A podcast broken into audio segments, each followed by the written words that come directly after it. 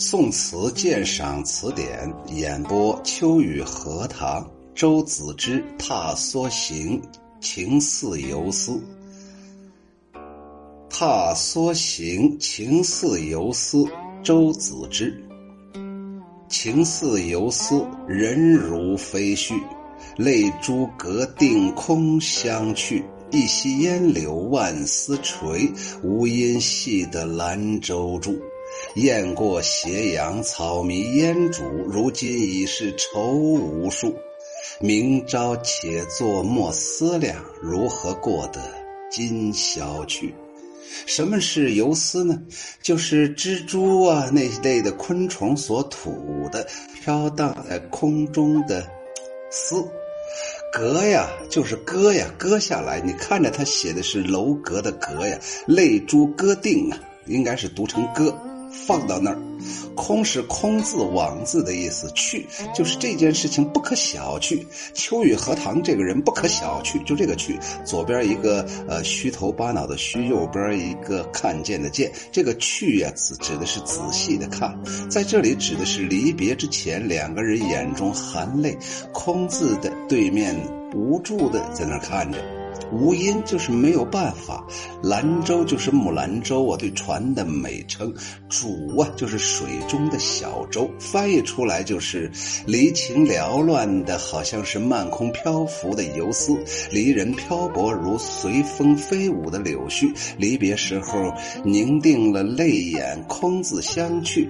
整条河呀，烟可整条溪流啊，烟雾弥漫，杨柳树是万丝千缕。却无法将那木兰舟维系。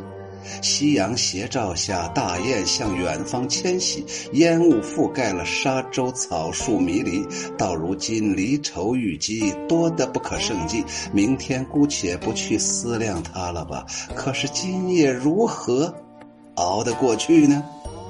这首词书写离情别绪，上一片写离别时的情景，情似游丝，泪眼相觑，一溪烟柳难系兰舟，写尽了离别的况味。下一片写别后的相思之苦，愁绪无数，无法排遣。全词啊，凄迷哀婉，愁思无限。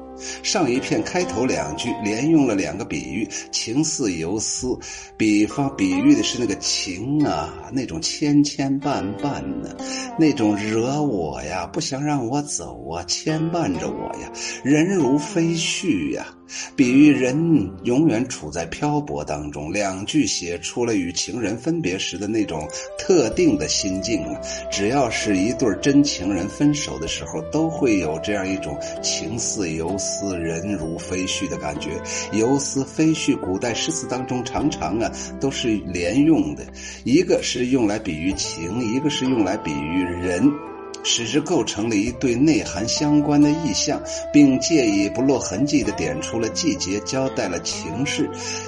这种比喻比较新颖，笔墨呢也比较精进，都显示了作者的想象和创造的才能。虽然如此，这两句毕竟还是属于总体上的概括形容，所以接着便用了一个特写镜头，给予了具体的细致的刻画。泪珠割定空相去。两双满含着泪珠的眼睛一动不动的彼此相觑，你看看我，我看看你。这个句子当中的这个“空”这个字，意味着两个人的这种难舍难离，那种悲伤的情感，都是徒劳无用的，无限的惆怅，无限的凄怆，自然也就不言而喻了。一溪烟柳万丝垂，无音系得兰舟住。两句把空字写足了，写实了。一溪烟柳千万条的垂丝，却无法细转去的，无法无无法呀，把那个马上就要开开的那个兰舟给它 系住。所以前面才说泪珠割定空相去。一派天真，满腔痴情，把本不相涉的景和事勾连起来，传达出了心底的怨爱之情和无可奈何之苦。借此又将两个人分别的、分别的地点呢，巧妙地暗示出来。这种极景生情的刻画书写，愿柳丝未曾系住行舟，含韵含韵着曲折。徘徊凄惶。那种悲凉的伤别的意绪呀，下一片写离别之后的心情，过片仍写居者呀，行人走之后的凄怆情怀。什么叫做居者？就是留在原地的那个人，送别行者的人。雁过斜阳，草迷烟渚，这是兰州去了之后所见的场景，正是为了引出烘托。如今已是愁无数。这里景物所起的作用和上文又略不相同了。上一片写伤别，下一片写愁思，其间又能留下一些让人想象咀嚼的空白，可谓不断不沾，意绪相贯。剧中的如今，联系下文来看，就是指眼前日落黄昏的时刻。黄昏时刻已经被无穷无尽的离愁所苦，主人公便就更担心了：今晚将怎样度过呢？词人并不直接的把这个意思说出来，而是先荡开了一句，说了一个明朝，然后再说今宵。明朝如何过，且莫思量，先思量如何过得了今天晚上吧。思量如何过这五个字的意思，实际上就是两句当中的“明朝今宵”所共有的。词笔巧妙的分属上下句，各有部分省略。上一句所思量者是如何过，下一句如何过，也就是所思量的，均可按循而知。这种手法，诗论家谓之为互体，有点类似于呀，我们经常说的那个互文呢，你中有我，我中有你，这样啊，呃，非常节省这个呃文字啊，同时啊，包含的内容就更加丰富了。下来，秋雨荷塘为周子之的这首《踏梭行》情思情思情似游丝，再简单的啰嗦两句。首先，第一个就是天真。痴情这一点呢，只要被情感所裹挟的，往往都是这样的。要不然呢，你那就不叫情感。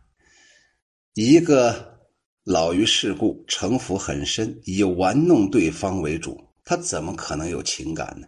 所以啊，双方啊都得那样单纯，那样一种情痴，才会出现这样一种感觉。只有情痴的时候，说出来的话才是不通情理的。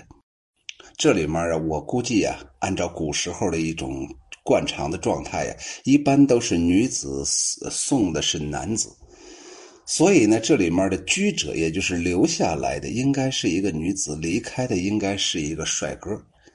然后这时候小女子就突发奇想啊，能不能让这个柳丝把我喜欢的这个狼的这个船给他绑住呢？这时候能不能出现天崩地裂呢？然后让我们俩死在一起也可以呀，或者现在召唤我这个男人的那对方又发来了个短信，希望我这个男人不用再走了，他不就可以跟我厮守在一起了吗？可是无可奈何，男人必将要走，我自己孤零零的独守空房啊。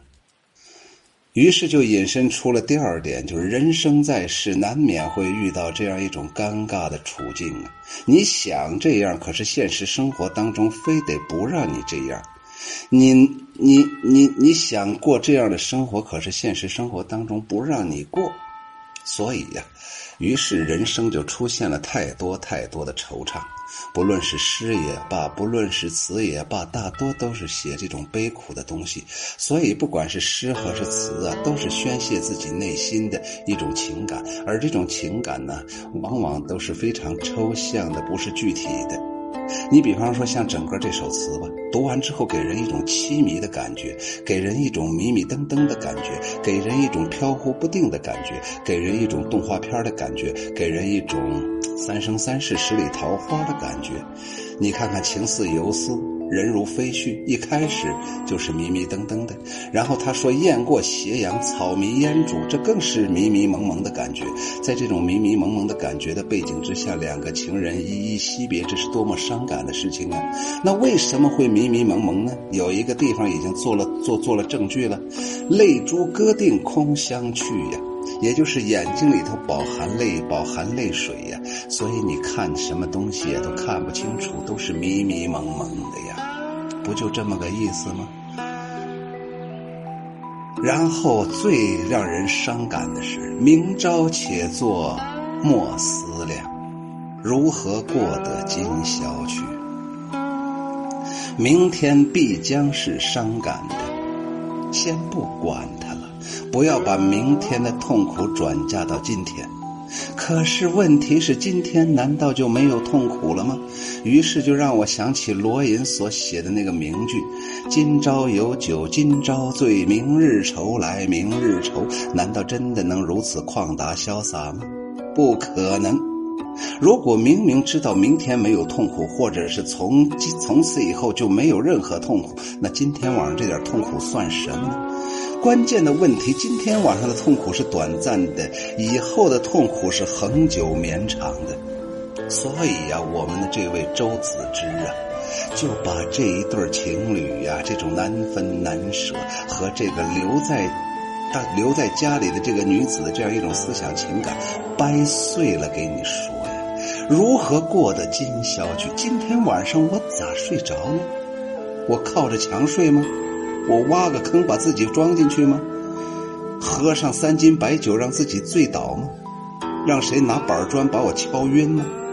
我咋睡呀？我不能不睡呀！哎，朋友就问不睡可以呀？不睡我就痛苦啊！我就想我这个男人现在走到哪里哪里去了？杨柳岸晓风残月吗？今天晚上他跟谁在一块呢？他今天晚上吃了吗？船会不会翻呢？他到了那个地方之后，能不能正常的跟人家对接呢？会不会实现自己的理想呢？他什么时候再坐着这条木兰舟回来呢？他还会不会回来呢？我怎么过呀？以后谁给我送矿泉水啊？谁给我拿外卖呀？谁给我割大割割割麦子呀？谁跟我连麦呀？等等等等，这些事情他都要想啊。关键的问题是，明朝且坐莫思量，就是明天开始才是开启了一个漫长的痛苦的思念。今天晚上是一个短暂的一个序幕。哎，非常可怜的就是我眼睁睁的看着我心上人的背影很潇洒的走了，当然应该是很暗淡的消失了。那剩下这孤孤零零？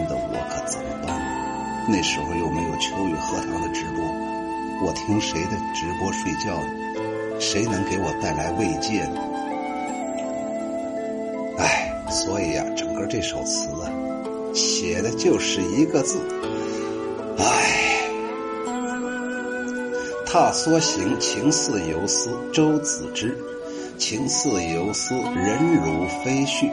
泪珠歌定空相去，一袭烟柳万丝垂。无音系得兰舟住，雁过斜阳草迷烟渚。如今已是愁无数，明朝且作莫思量，如何过得今宵去。